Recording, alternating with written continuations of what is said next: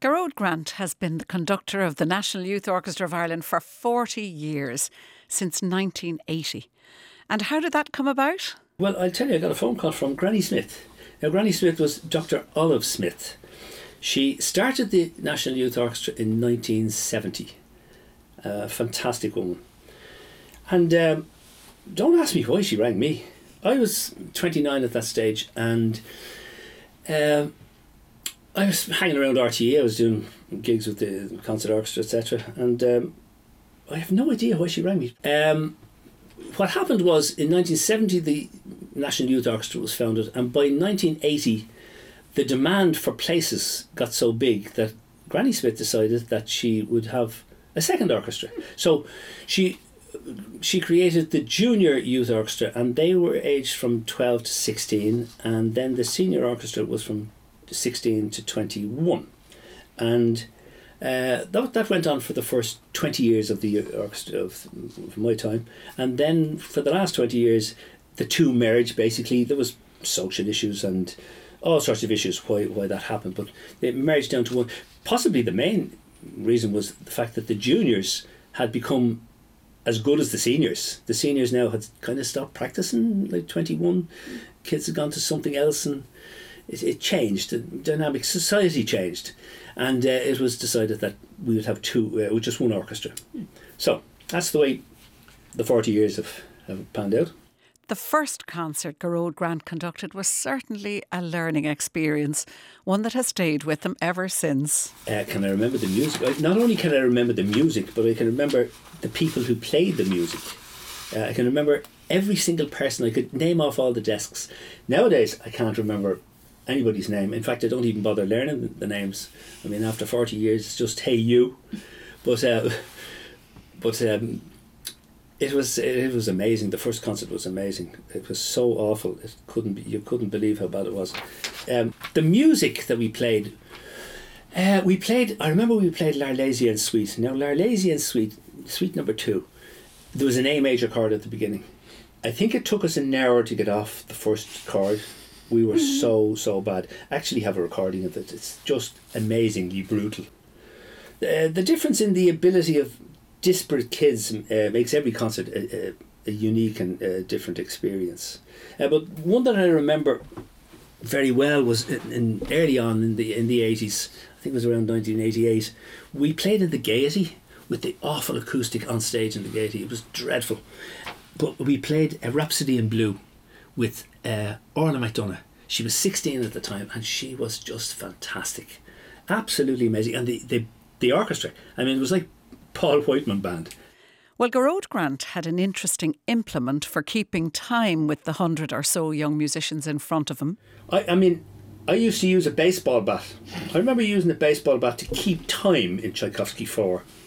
I mean, just banging 1, 2, 3, 4, just to keep time. Mm-hmm. Nowadays, has it changed? Nowadays, I just shut up and conduct. I don't say a thing. First time I go into them now, we start, say, Tchaikovsky 4, we'll start at the beginning. I'll say first movement. We'll play through it. I won't say a thing. Get right to the end. I'll go on to the second movement. We'll play all 4 movements through without me saying a word. Now, we've a week's work to do on it after that, but I won't have said, they'll have got through it from beginning to end. Becoming a musician with the National Youth Orchestra of Ireland is about meeting like-minded young people, learning the discipline of performing with a large group of musicians, the social life, fun, lots of fun, and of course performing in front of an audience wherever they may be. We've played from school halls to Carnegie Halls. Ulster Hall, we've played all over Ireland, we've played everywhere, fantastic. I remember going to the little school hall, and we played Shostakovich 10. Now there's so many players in Shostakovich 10. We took up the whole hall. The audience were outside, hanging out of the windows, up high and low, looking in the windows at us playing. And I remember, I suppose the piece I enjoyed most was Mahler IV, with Michelle Sheridan sang the last movement. But it was stunning. I mean, this is around the year 2000.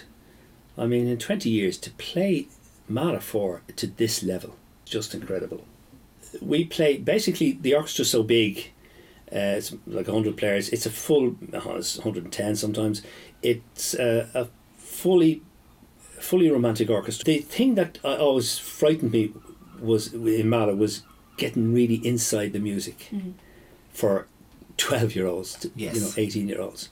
But if you listen to this recording of Mahler IV, it's stunning. Yeah. I mean, they have the breadth, they have the space to play it. Yeah. They have the control. I mean, the technique is not a problem. Technique in any piece is never a problem to them at this stage. But they can interpret this, because we're all the same. We're musicians. We're on that level of sensitivity that we can understand. I don't have to say I'm going to beat 4 beats here or whatever. Yes. Or watch this. I mean, they can understand my face, my body language, my hands. That's what they interpret, and they go with that. So I just create the area where they play. More than possibly any other conductor, Gearoid Grant has had the chance to teach and lead generations of young Irish musicians. How does he feel about his role in our musical landscape? Well, it's both an honour and a privilege. Now imagine you're afforded the opportunity to be the first person to introduce Tchaikovsky, Mahler, etc., to young kids. I mean, it's just incredible. The responsibility of bringing this great music to life with this young canvas of youth, with its enthusiasm and energy and imagination, and its fearlessness of the technical problems.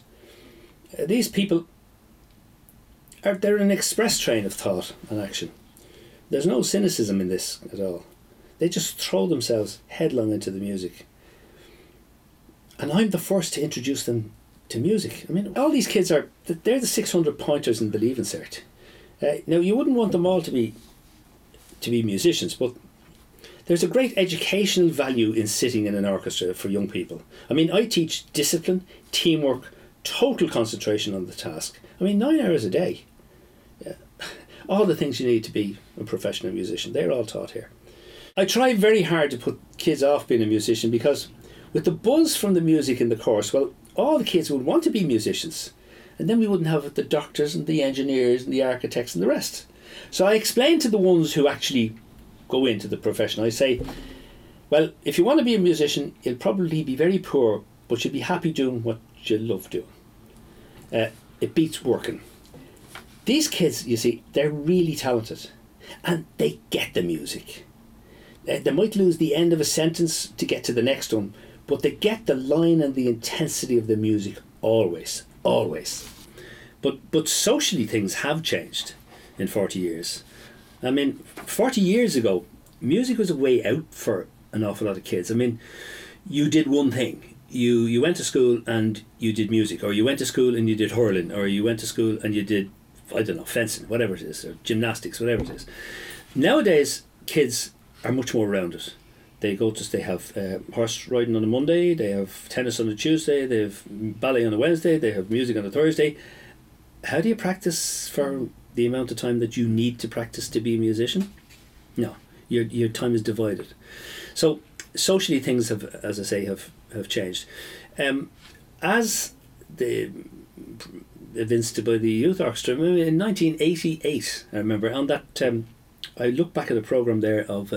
The Rhapsody in Blue in 1988, and I counted up that there's 30% went into the profession. 30% of that orchestra went into the profession, where nowadays it would be, I'd say, 5%, if that, you know. The others are gone to, you know, serious jobs, you know. Yeah. But that's the way things have gone. Proper serious jobs, Gearoid. I'm allowed to call him that because, of course, he's my big brother. But as a flute player, of course, music is the only real job.